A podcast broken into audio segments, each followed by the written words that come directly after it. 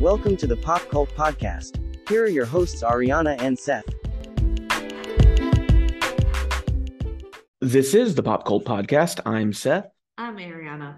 And today we wrap up our look at films from 1995. We'll be looking at Alex de la Iglesia's film, The Day of the Beast.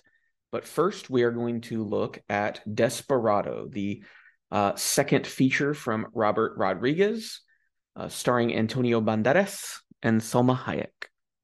So, Ariana, what did you think of Desperado? So I saw Desperado, I remember as a kid first. You mean El Mariachi? No, I mean I You saw this? Okay. Yeah, I also saw a, mariachi like Which I have not seen El Mariachi, but then I saw Once Upon a Time in Mexico, which you have not seen. yeah, and is- El mariachi for some reason was embedded in my brain. I think it was just one of the first like like Spanish action films where I was just like, what? Um like Desperado, I remember I tried to like there was a music video that you could solicit on this channel called The Box. I don't know if you remember The Box. I didn't have cable. Okay, so it was a channel where you could like pay for them to like play a like a music video and you'd have to put in the numbers. Of course, I never ordered this because my grandmother would have been on my fucking ass on it. because I'm sure it was like a dollar ninety nine or something. like yeah, that. so you'd be like, like which is crazy because now you think of like when you want to bring up a song or watch a music video, you just go to YouTube. Yeah. something. That's great. and um so the Antonio Banderas one. And this movie as a kid, I thought of it more of a like a serious film. But now watching an adult is like this is an action comedy. Well, somebody pointed out they said uh, one of Rodriguez's uh, attempts to make a somewhat serious movie before he just started making live action cartoons. Yeah. Which, when you think about Spy Kids and Shark Boy and Lava Girl and all of the stuff he kind of does, and even like uh the Grindhouse feature he Yeah, did, Planet Terror, they're cartoons. Well, These are cartoons. It's also like eh, he's trying to make those grimy like B version movies that you'd end up uh, like renting or watching on the like cable late at night. But I think Desperado was not serious at all, and Mariachi was like serious to me from what Mhm. I remember. But this one had like it was silly from the first scene. Yes, because I think Hmm. like one of uh my favorite scenes where like they're discussing about this hit person that is brought into the uh to the movie and every mention the guy is like on the phone. It's like, can you describe him for me? Well, let's look at because it's uh, Danny Trejo yes. as Navajas, yes. and he has been sent by the big boss, who we never see or really know anything about. And I think maybe in Once Upon a Time in Mexico they touch on that. I can't remember. It's been like twenty years since I saw that movie. Um, and so the the villain of the film, Buco, his men kill Navajas because they don't know who he is. Do they they think he is the guy they're after, or they just think he's some No, other? remember, the orders are just kill whoever you don't Yeah. know. And so they bring him in while Buko is on the phone, and he goes, "Oh, you sent a man here?" And he's like, and he's looking at the body of Navas, and he's like, "What does he look like?" Like brown hair, brown eyes. Uh, that's, a lot of Yeah. people. And he- It's they open his- town And they open his vest, and they go, "Oh, he has a tattoo of tattoo of what? of a woman. A woman?" And that's exactly what she's saying. Like, oh, he uses a very special kind of weapon, and he goes And throwing knives, knives. and they lift up the throwing Right. knives. So yeah, it feels it's it's like, oh, and then he's got pesos for for like money, and that they out a bag of like, pesos. a bunch of coins falling, which solidifies to me. I'm like, okay, this. is it's very much a like the rhythm of the movie is slapstick comedy. yes, but I think what makes it like enjoyable is that everyone is taking their like role seriously. Well, that's where there was a scene in the end. I don't want to say it because I guess it is like the biggest spoiler of the movie about Buko. yeah, And I looked at you and I was like, he's very inspired by like telenovelas, right? Oh, and yeah, like, yeah, yeah. like it's it's it's fun. It's ridiculous fun. It's gory fun, but it's still It is a little boring because I felt I was drifting a bit, and maybe it's because like action movies in this vein are just not my thing. yeah where I was kind of like, because uh, it's sort of like, oh, you want to do an action movie? And my thing is, if you're going to do an action movie, go fucking insane. yeah But then the rhythm of like, okay, we're going to have an action set piece and then we're going to cool things down. We're going to have a, t- a talky scene between you know El Mariachi and Carolina, and those were the parts where I would get bored because I'm like, let's go back to the crazy action shit. Nobody cares about any of this relationship. It's really amusing to me when I think about this whole film. This all happens in a day. Yeah. This all happens. It's a very busy day. Day because uh, Carolina's having a conversation with uh Bucho at one point, and he's like, "Have you seen anyone?" And she's like, "Oh, like what that huge thing that happened this morning." And you're Yeah. kind of like, "Okay." Like And those people were hanging out in a bar like six or seven in the morning. you're like eight o'clock in the morning.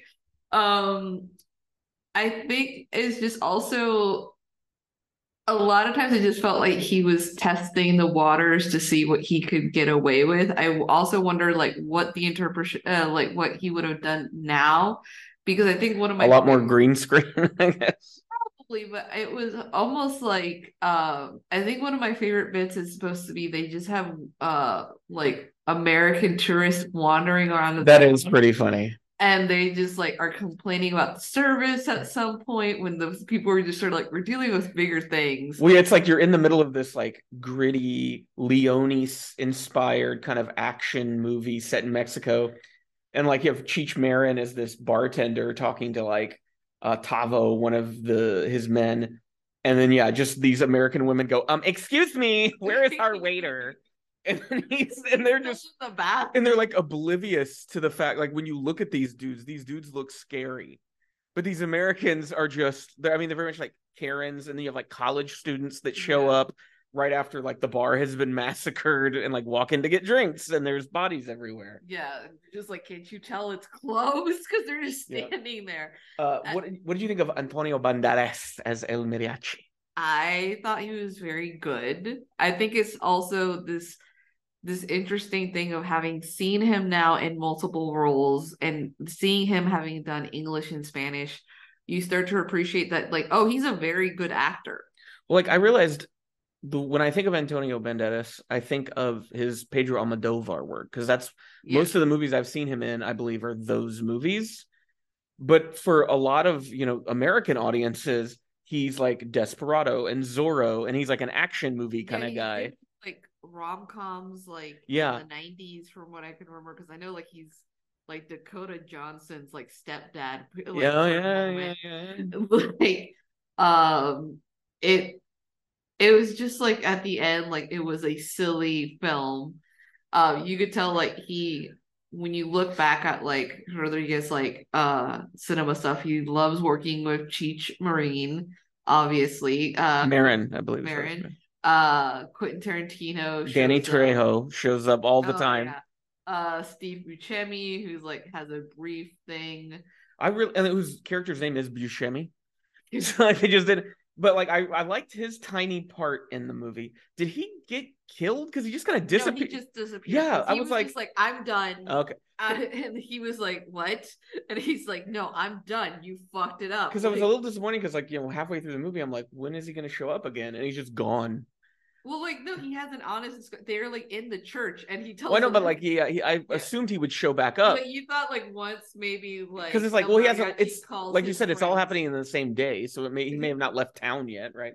Um, what did you think of Salma Hayek? Because a lot of people, this wasn't her first acting gig, but people say this was her like breakout role, where an audience outside of the Spanish speaking world became aware of her. Uh, I mean, she's very charismatic. There's that is one thing that, But not a great succeeds- actor. No, because I remember like there's a film that she's in that he she's like with the guy that plays Chandler in Friends, and it's supposed to be like a surprise baby that they end up having. Mm-hmm. Like- that just sounds like one of those disposable '90s Yeah, movies. And yeah. so like she was very charismatic in that film, but she's still just playing like it's just Salma Hayek. Well, when I think about it, it's maybe other than Frida, and I would need to go back and watch Frida because it's been over a decade since I watched it. So I don't know if she was a good actor in that movie or not, or if it was just the makeup was doing a lot of the heavy lifting. yeah, But like, I really have never thought Salma Hayek is that great of an actress. She seems, I mean, especially in Desperado, she is there because she is a sex object. oh, she's just That's like, it. Very pretty. Uh, like Dusk Till Dawn was that his? Uh, that was Rodriguez. That was, I think, his follow up to like Desperado. it, like she uh, also a sex, uh, sex object barely talks. She plays a villain, and I mean she's believable as that villain. But once again, it's another instance of well, there's a lot of special effects and makeup that's helping the villain thing yeah, happen. it's um again, it's not like it's She seems to understand the tone of the movie that this is a silly movie, yes. and that's good because then that means her performance is never in conflict with Banderas or the rest of the film. Yeah, it's just she's not it's again one of those films that she doesn't need to be that high of an actor to actually get the point across. But it's one that you're like, oh, I've never seen her do anything that's like very challenging. That you're just like, oh, maybe like breakdown crying kind of shit, or just I mean, anger, or like She married, I think he's like the CEO of the company that owns the brands Balenciaga, yeah, he- she's married Yves Saint Laurent. so yeah, he's a billionaire. like so, yeah. sort of like it's for It's a hobby. It's a hobby. It's a hobby for her. It's a nice hobby that gives her a nice chunk of change. It's somebody wanted Salma Hayek's name in the credit of their movies, and she was nice enough to go, okay, we'll do that. uh, but yeah, she's someone that I've always seen her. She's one of those people that falls in the category of like a famous personality more than a famous actor, in my opinion. Yeah. That when she shows up in like you know the Grown Ups movies with Adam Sandler, once again, she's not really acting. Not that anyone acts in those movies yeah. but it's just sort of like, oh, she's a friend. She got a little bit of money. She probably donated it to a charity or something she supports, and then moved on with her life. Kind yeah, of I think it's it's this interesting thing the the contrast with Antonio Banderas that like he has been a few stuff that like when you think to yourself like you could you could get confused if you're strictly only watching his English speaking movies that he faded off to the uh like uh from the face of the earth and has only done Puss, uh, like Puss in Boots only to then like if you're a real movie fan you'd realize oh no he just continued on working in Spanish Well, in like, better films because like the skin I live in yeah it's such like, an so incredible good. role where he plays this like mad scientist villain, but super serious. And you see, like, you compare like Desperado, where he is playing this like cartoonish superhero, yeah and then you see something like the skin I live in, where he's playing someone that could be cartoonish, but playing it very straight. yeah i mean like in uh desperado he's just basically doing a lot of uh smoldering and then like being like i i've i've suffered so much you don't understand It's a lot of like reaction shots and things like that. Um, I would say it's a film that's very much about set piece events because you have like the big shootout at the bar. That's kind of your opening one. Then you have there's uh the bookstore sequence. Mhm. There's the one where the original mariachi and another uh, mariachi who has like a rocket launcher in his uh, Yeah, guitar it- case show up, and it's, so it's like the whole film seems predicated around the action set pieces, and then the parts in between those action set pieces are where the movie either lost me or got me back, and where it got me back was whenever it focused on El Buco and his men. That was Yeah. the f- best part of the movie because that's where you really realize this is a comedy yeah because buco is a, a horrible boss. His men are idiots. And so Rodriguez minds a lot of comedy. It's a very like dark, violent comedy out of it. yeah it's more like these these men are like they're loyal to this man who they're assuming is paranoid but is actually not really that paranoid to begin with he happens Yeah. to be in the right He's not Because that like nefarious Yeah, and evil of a villain. they're trying to paint as if El Mariachi is not a real thing. It's supposed to be like almost like a Google or like the boogeyman, like, oh, this is something that like higher up sphere. And then uh which is like, no, he's out there. You just haven't fucking found him. Um but it's all it's just it's a surface level movie at the end of the day because yeah, there's no subtext here. like there's supposed to be this indicator that everyone is ta- in town is being paid by Buco because like they drop off stuff and people come pick it up. like uh Carolina's bookstore was Yeah. built by and yeah, yeah. and she gets yeah. like fifty thousand dollars a year, and like it's and like everybody is working for him. So if everybody was working for him, wouldn't there be also like higher consequences on the actions of a mariachi, like just being around, getting a hotel, or just being like having more people ID him, or just being like, "What the fuck are you doing here?" and it's also the question of like then why tourists would come to a town that- like this. that Because like, not that nice of a town. like that Carolina is basically saying like you can't make money here then why are there tourists showing up Well, that was the world building was very scattered. yeah And this feels like a movie. And a lot of Rodriguez's movies, he eh, they're about world building, right? Like Spy Kids is just all about this insane cartoon world. yeah And then here, I feel like it could have benefited from a little more consistent, stronger world building. Because I felt like that town was not very inhabited. No, I think it's and it's hard to do because again, it's like I don't expect everything to be like a Breaking Bad slash Better Call Saul thing. Because I was thinking about it earlier today when I was out riding my bike. I'm like, yeah, the funny thing about Better Call Saul is there are a lot of characters that you meet briefly that you want to know more about But they won't let like you. for example i think about like how gus has uh like there's these neighbors that like he, he is allowed to be in, in their house and like i, I want to be like what what's i want to know about them about these people that are just Well, like just so fucking okay and but then you're like you know well, if Disney Plus ever buys it, then we'll get a thousand TV shows about but every character. just like but you know very well that the writers are like yes we gave you something very interesting but let's come back to the main focus Because yeah, that's one of those. It's that push and pull when you have a universe populated by people w- or by characters with very strong, bold personalities. yeah Is especially in a film, you're just getting a taste of it. hmm So, like Buscemi's character, I want to why wha- what's going on with that guy? Like, where did he go? Why was he here? Like, what yeah, what what is like? Is he the guy that scopes? Which reminds me of like what is what was it Fallen Angels uh, that we watched? That like Wong Kar Wai?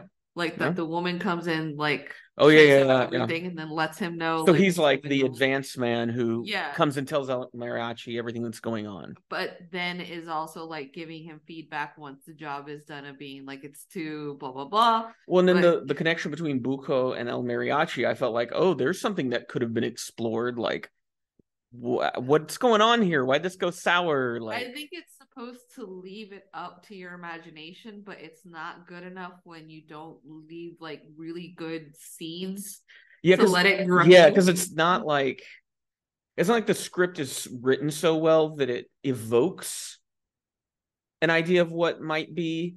It just kind of is very like I was thinking it's a movie made by a guy influenced by a lot of stuff he loved watching when he was younger, like a teenager. yeah. And that's fueling this. It's the same thing with like Tarantino, right? Everything Tarantino makes started as a seed from back when he w- worked in a video store. Yeah. Uh, but then you need a kind of writing, like, and that's where I feel like I've always kind of leaned more towards Tarantino than Rodriguez when it comes to the writing aspect of their movies, Yeah. because Tarantino writes evocatively. You think about something like Kill Bill, where you have all these characters that we don't spend a lot of time with, but like you can feel and infer the backstory and the history there. Yeah. With Desperado, I'm like, I can't really. It's uh, I'm giving getting such broad strokes that I don't really know. Like Yeah. it could be a whole number of things that happened in and the past between these characters. sort of like he just seems like the type of person that like once he gets into it, once he has his hands on it, he likes the whole like uh procedure of making the film Yes, and doesn't go deeper into it versus he likes choreographing action sequences. Yes. that's his strength. and that is a good strength and this is not to say this is not knocking this movie this is not knocking people that like that type of stuff but for people who want more meat on the bones like a tarantino makes sense uh i'm trying to think of the guy that did like shaun of the dead Oh, I was Edgar Wright. edgar Yeah. wright does like that type of stuff who has uh, like a similar You think about like Hot Fuzz. Feels like a Rodriguez movie. yeah and it's just like and it's also the fact that like at the least with rodriguez he's just sort of like he is such a proud mexican american that it's sort of like as like like as a latino person like i find it very interesting to see it with people that are like similar to uh, to myself on the screen. Uh he is one of those people that has been odd to me though because I can remember Planet Terror, and it features twins, Yeah. and I found out those are his nieces. I think nieces from his ex-wife's side. Yes, they yeah they weren't his they weren't his. uh, I mean, which that would make it creepier if they were from his side of the family. It's still creepy, and they're very sexualized. And then I think they come back in like a machete film or something, and are because they're older, they sexualize them even more. Yeah. And that is the one thing is Robert Rodriguez does not write female characters from what I maybe like the little girl uh, Alexa Vega in Spy Kids, maybe I guess like those. But in his action movies, his like more adult movies, his female characters are very uh ugh. I mean, even like Not Carolina terrible. is just like she's again because Salma Hayek is so charming. Carolina comes out charming, but that is there is she's not really acting; she's just being herself. Yeah, she's just being like, "Oopsie, I ca- I caused a car crash because I'm so hot." And but I love books, and I've always loved books, but we don't. Hear yeah. Okay, name a book you like. Yeah, we don't like, and how everybody around her is sort of like, "Bad mistake, everybody. Nobody reads anymore." And it's and I don't, and it doesn't really seem like she reads either because she never mentions any yeah, titles. it's or sort of like it would have been interesting had she been a person that like maybe she liked reading detective stuff like that had to do with gunslingers or like maybe like even as a joke to just be like hey there's somebody who's been writing about you could like and mariachi oh, El Mariachi, and like, like- pulls out this whole series of books. But like like it, it's like they just were like, what would be an unexpected character trait? Oh, she owns a bookstore, and then they didn't go any further in developing that idea. Yeah, it's only supposed to be like, okay, good, she has a bookstore because when she's like mending um and mariachi's like wounds, she happens to have a book that's showing her how to stitch. And I'm like, that was a cool concept. Or like I could also have that scene in there with you know her dad is a doctor who died, and so she has his medical library or, or something there. Like it just being like, hey, maybe she has a book that teaches her how to make bombs to help him. Like there, there's just yeah. Uh, but it it feels very much like a movie of the '90s. yeah. Uh, it had a budget of seven million dollars, Mhm. and I think for that level of a budget, the cinematography is really good. Yeah. he shoots like Rodriguez is a very strong technical filmmaker.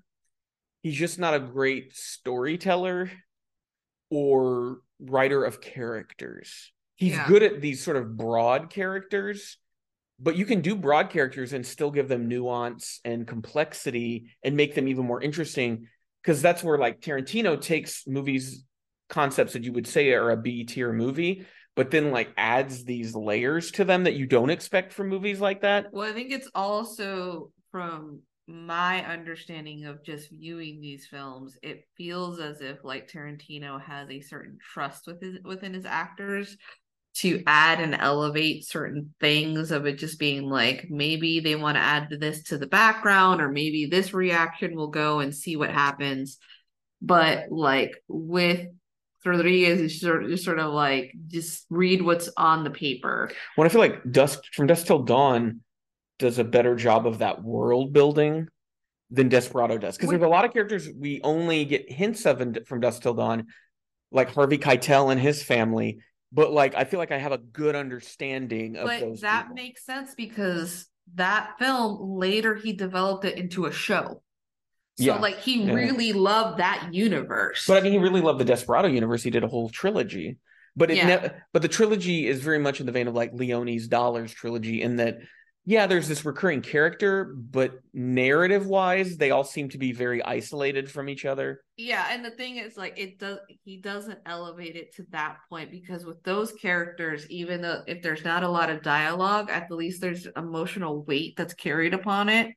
And the world does feel real because it's sort of like, yeah, in those films, the ones that you like primarily mentioned, the women are treated horribly. Like Mhm. the women aren't like allowed to be main protagonists. But the reason that we see that is because the men are fucking terrible. Like Yeah. they do not let them like survive in this world like without like a beating or a threat. And this one, like Carolina's kind of like, oh, Buko, it scares me because Buko's like, you know, giving her fuck me eyes. And then she's like, if I leave, he will follow me wherever. And you're like, okay, can you explain? Can How would he be able to follow you? Because he seems to have like a bodyguard slash girlfriend going he, on. he also seems very locally based. He Yeah. doesn't seem like an international crime lord. You're like, how how powerful is this pussy that he's like, I will seek it out to the depths of this world. But I would say it. I can understand why what attracted people to this movie because I think it ended up making like 58 million on a 7 million budget, That's great. which in 95 for like a low budget movie, that's great. It was one of those movies that helped build the Miramax brand before the Weinsteins destroyed that brand. Um, and so yeah, it's one of those where I could say if you really, really want to see this movie because you're a big Rodriguez completionist, you probably have already watched it, honestly, at this point. or if you want to throw out a movie without having to think too yeah, much. It's just yeah, it's a movie that can play in the background and you, it'll be mm-hmm. fine.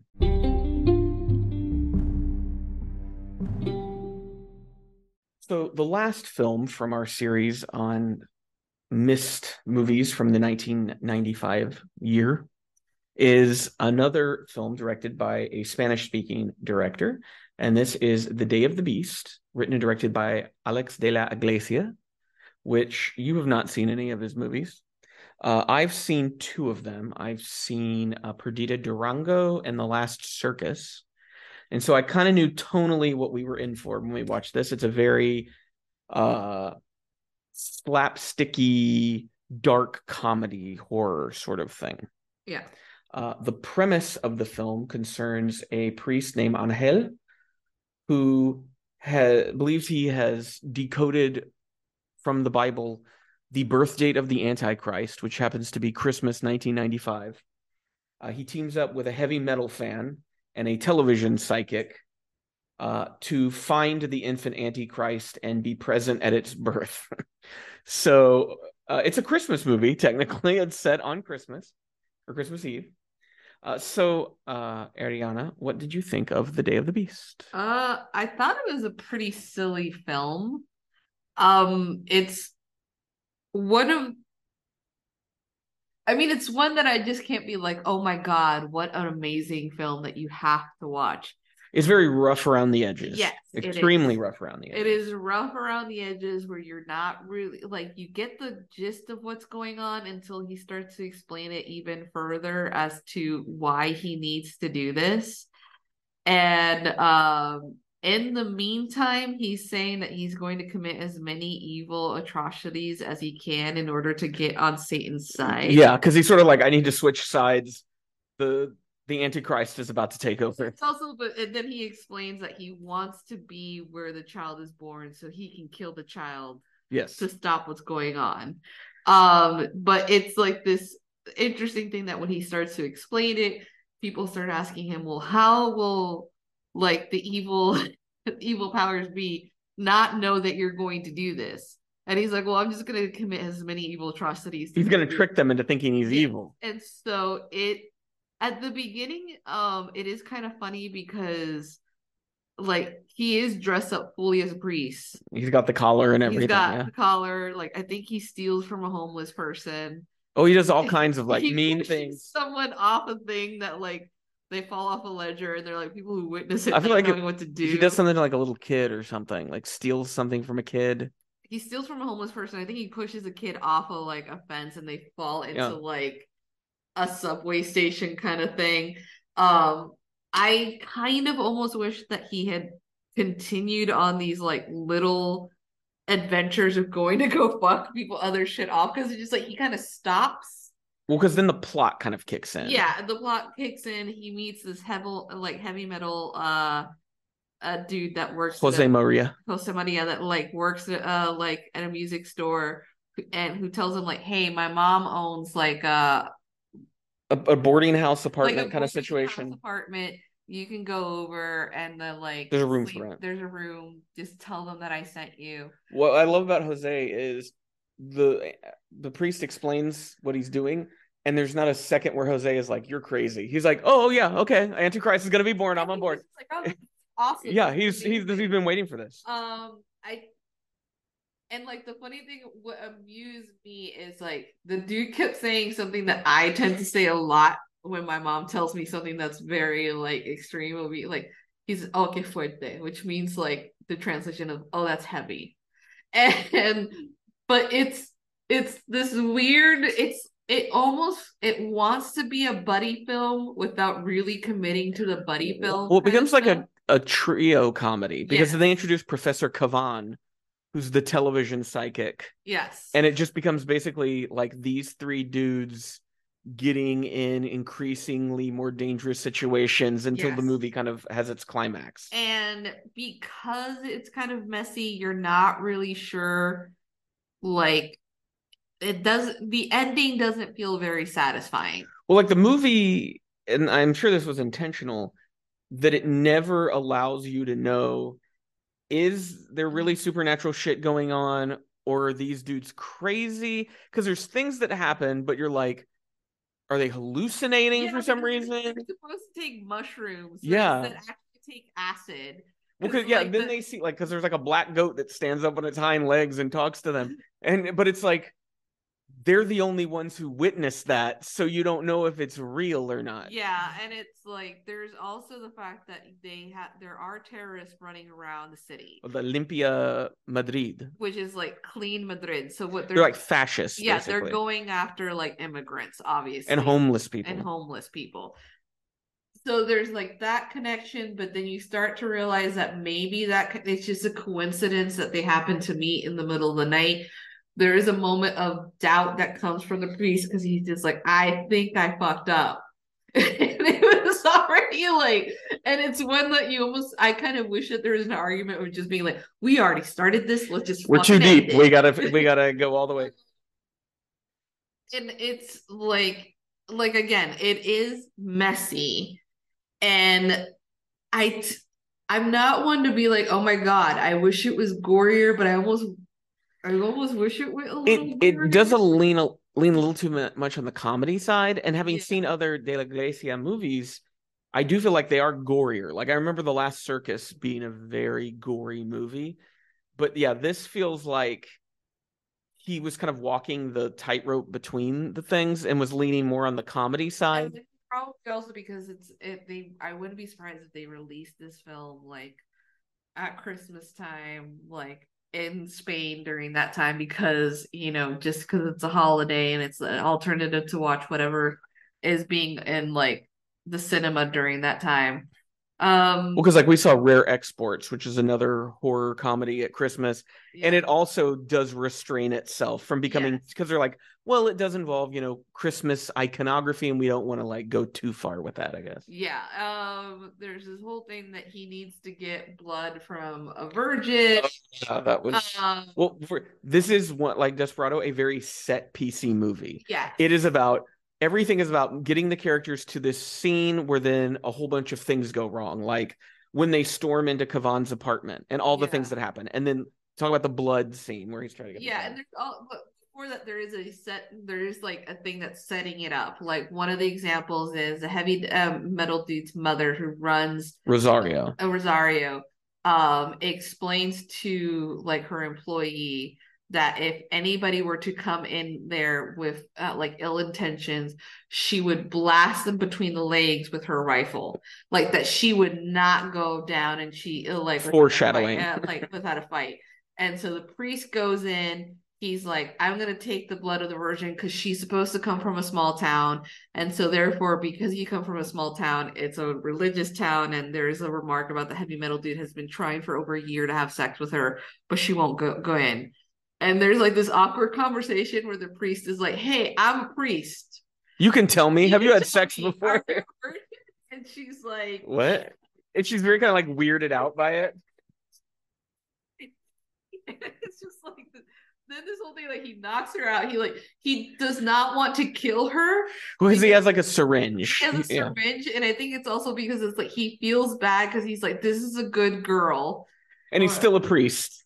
And like but it's also like this weird thing we see him like harm and do other things to other people but it's like i wish that they were going to play up the conflict of that they, they played it up a little bit more um on other times because it didn't make sense There's not consistency. yeah because Yeah. he's just sort of like oh it's going to do the syringe and that's when like uh rosario comes in and she's like well fuck you she comes in It's a great scene. It's probably one of the best scenes of the movie. Yeah. She is going off and he like doesn't know what to do. He ends up killing her.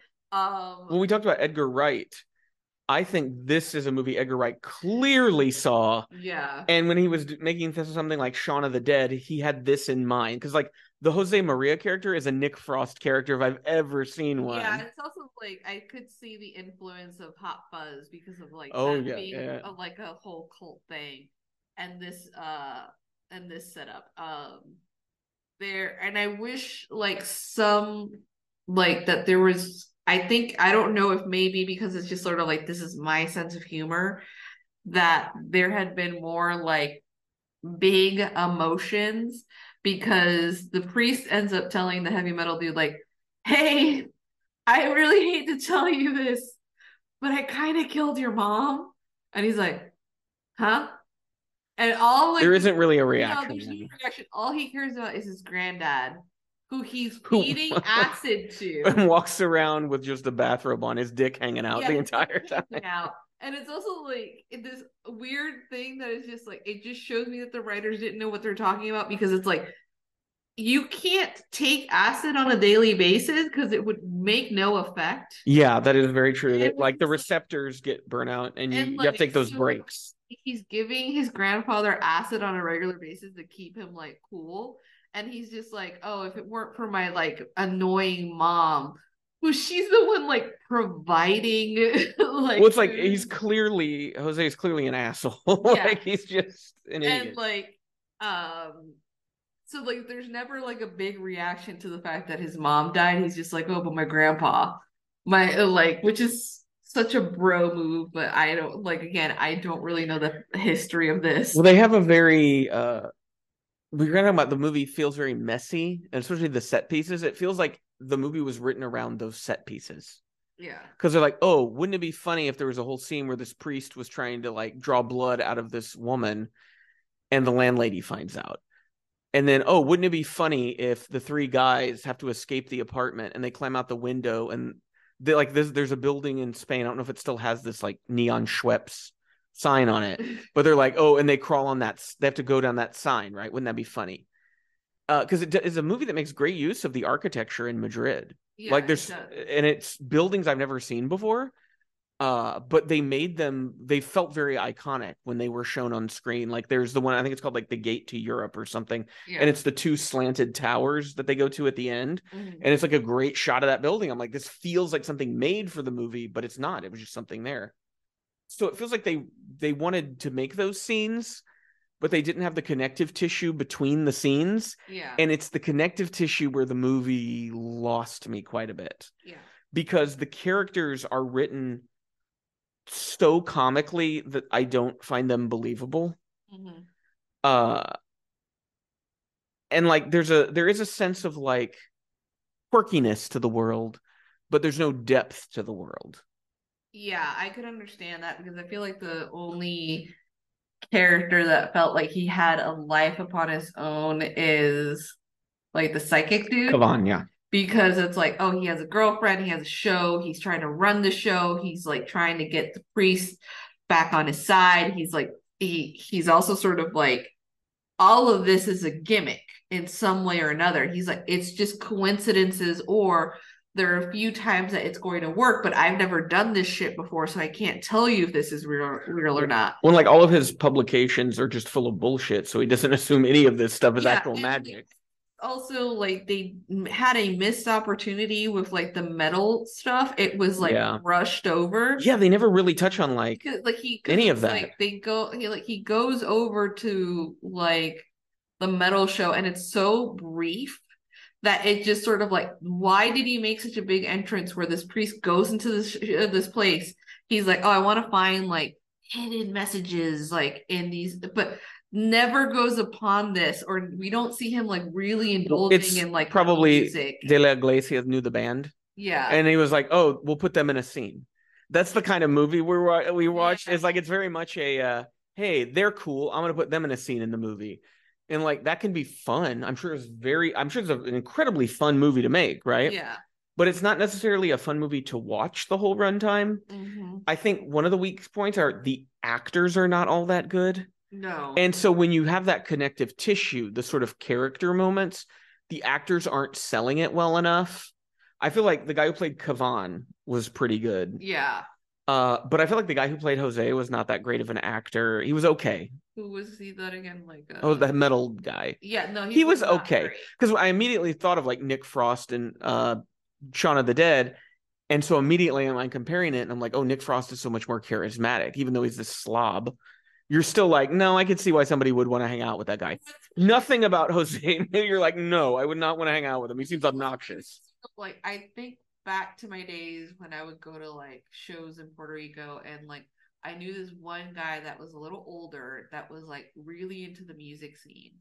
And having met people like that, all they do is connect it back to music.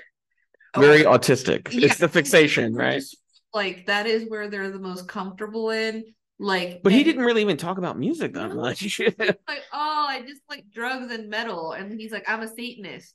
But you think like you could have used this guy as a tool, of being like, oh no, I know like this song from this. But Well, he never- about they introduce those as character traits and they never expand on them for the rest Yeah, of the movie. that's a huge problem. And it's a waste of like that character. If you're gonna have a metalhead character in your movie about the birth of the Antichrist, play that up somehow. Like yeah, uh, I thought uh the actress who played Rosario was good. Mhm. And she's one of the better ones, and it's probably because she's older. She's a veteran actress. yeah, She knows how to take a small role and turn it into something interesting through like her choices on how she responds to stuff.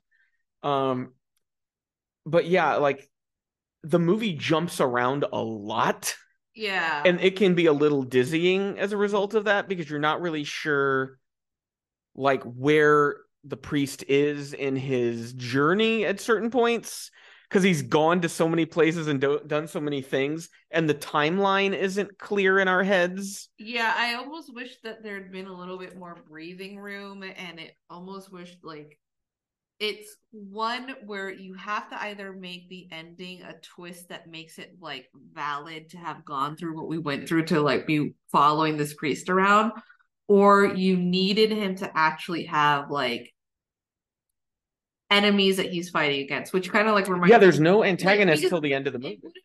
like you know like uh you remember like the show Lucy the Devil the uh like Yeah. the yeah. Lucy daughter of the devil. Yeah and like they had that priest two priests and a nun that was like always trying to follow them but couldn't find like they needed something like that to be ridiculous. Because doesn't he he's in like a a con a, a convent or something at the beginning yeah and he tells one other person but that person immediately dies But then it's like he can just disappear from this convent and nobody notices he's yeah gone. or like that nobody else like knew that he was developing these conclusions But or yeah, like, you have a scene where you know the I don't know what the version of a mother superior is uh, when it comes to priests. as, I don't know, father But- superior. No, the, the priest boss, the priest manager, uh, goes into like Angel's Like Catholic light. I have no idea.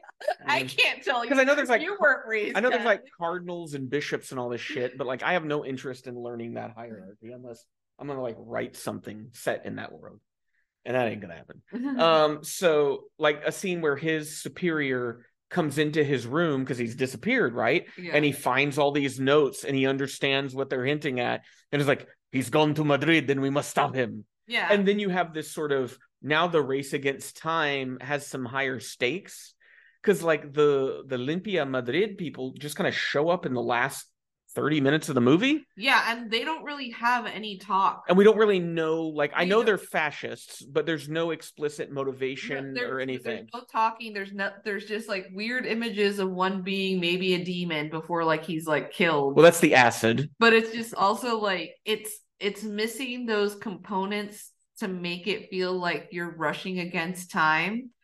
And it's missing things that could have made it a little bit more interesting. It's still like when i ended up when we finished watching it it was one of those films that i really couldn't fully discard. I couldn't be like oh it's complete 'Cause shit. it has really good elements yeah, it has really good elements, and it's also because it's like so many films that we watch. Like, I always wonder, like, oh, we need to watch more European or Latin American or like Asian films. It's sort of like you want to understand even the background of what's going on, but you're just sort of like, even watching the films you won't be you able to get it like you wonder if it's you, or until you start looking and you're like, no, it's there's something missing in Yeah. the film. and this felt like like De La Iglesias, I always think is a very bold director.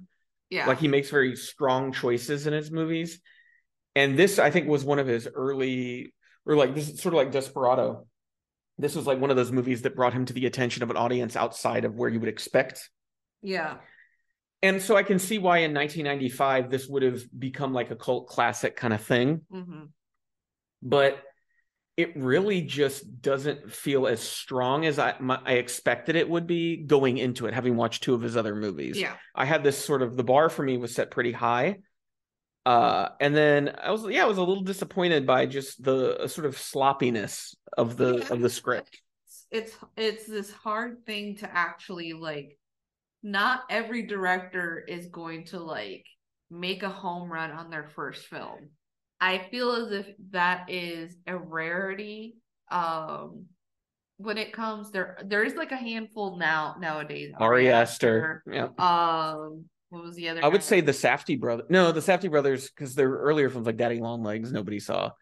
Um, what was that? guy- The one that did uh, like there will be blood. Paul Thomas Anderson. I feel like he- Hard Eight was his first movie. and it, yeah, that was a big yeah, it that made a big impression. Like it made an impression. Like you could like even when we watched the film, I was just like, it's not perfect, but you could tell like there's something there. It's a director who has a clear point of view and they have a clear style that they're shooting for. They may not hit the mark right away. yeah, and the guy that did uh, that did Dune, I can't or like Uh, Denis Villeneuve, which like, we uh, also I haven't seen his first movies, but even in the first film, so like on Incendies. yeah it's sort of like yeah. you could these are people that is just sort of like or like um fincher like there there's something like about the beginnings of their stuff that you could tell like Alien Three, not my favorite film the game. but you could feel like they're gonna tighten it up Well, I would say like even with Alien Three in the game, even though they're like some of my least favorite Fincher movies, you can see Fincher's style. Like Yeah. you see where the guy's going. So by the time you get to something like The Social Network or Zodiac, you're like, oh, this is him realizing that tone and that style. Uh, but yeah, it's with De La Iglesias, I can see where he was going, but his later movies are so much better than I think one. it's also it's him testing to see what how much the audience can take. because yeah, I mean, like something like The Last Circus, it's a movie that is not going to appeal to a wide audience in the least. like it is a very niche group of people that are going to like that stuff. Well, that was the Pop Cult Podcast. We hope you enjoyed this episode. Make sure to check out our show notes for any relevant links to reviews or other sites. Uh, that we also include a link to popcult.blog, which is where you can find a whole bunch more reviews of all kinds of different media, from movies to TV to comic books and more. Uh, make sure that you subscribe to this podcast wherever it is that you listen, so you'll be uh, notified when new episodes are up. And if you visit popcult.blog starting tomorrow, May 1st, we'll begin a month long series we're calling the American Theater on Film Volume 1, which involves watching a whole host of movies that are based on some of the most famous and prominent stage plays in American history. So things like A Streetcar Named Desire, 12 Angry Men, Death of a Salesman, and more. Uh, if you appreciate what we do here on the podcast and over on popcult.blog, we would encourage you to think about supporting us on Patreon. We've got lots of rewards and different goals that we're working towards over there. With that in mind, I want to thank our patrons. We have Morphine at our sneak preview level, as well as Becca and Matt, who donate at the Writers Room level. If you donate at that Writers Room level, that's $10 or more a month, you'll get to pick uh, one movie a month for me to watch and review, and you can even add your own thoughts to my review if you'd like before I post it. Uh, with all that said, we hope that you keep listening.